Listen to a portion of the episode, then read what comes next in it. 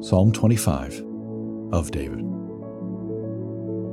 To you, O Lord, I lift up my soul. O my God, in you I trust. Let me not be put to shame. Let not my enemies exult over me. Indeed, none who wait for you shall be put to shame. They shall be ashamed who are wantonly treacherous. Make me to know your ways, O Lord. Teach me your paths. Lead me in your truth and teach me, for you are the God of my salvation. For you I wait all the day long. Remember your mercy, O Lord, and your steadfast love, for they have been from of old. Remember not the sins of my youth or my transgressions. According to your steadfast love, remember me, for the sake of your goodness, O Lord. Good and upright is the Lord, therefore he instructs sinners in the way. He leads the humble in what is right, and teaches the humble his way. All the paths of the Lord are steadfast love and faithfulness for those who keep his covenant and his testimonies. For your name's sake, O Lord, pardon my guilt, for it is great. Who is the man who fears the Lord? Him will he instruct in the way that he should choose. His soul shall abide in well being, and his offspring shall inherit the land. The friendship of the Lord is for those who fear him, and he makes known to them his covenant. My eyes are ever toward the Lord, for he will pluck my feet out of the net. Turn to me and be gracious to me, for I am lonely and afflicted. The troubles of my heart are enlarged. Bring me out of my distresses. Consider my affliction and my trouble, and forgive all my sins.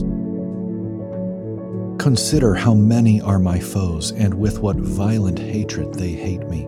O guard my soul and deliver me. Let me not be put to shame, for I take refuge in you. May integrity and uprightness preserve me, for I wait for you. Redeem Israel, O God, out of all his troubles. In verse 13, David says that the soul of the man who fears the Lord shall abide in well being. The word abide here means literally to spend the night sleeping. It is used, for example, in Genesis 19:2 to speak of Lot's spending the night in Sodom. Here is what this psalm is asking How do you get to a place where your soul, no matter what storms are raging around you, is as calm as if asleep for the night? In this psalm, David recounts various adversities such as enemies, need of guidance, loneliness, and guilt.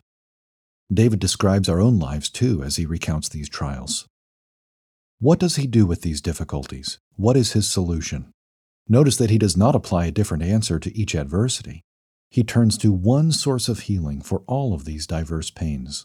To you, O Lord, I lift up my soul. I take refuge in you. He does not address adversity with a prayer for better circumstances. He casts himself on God.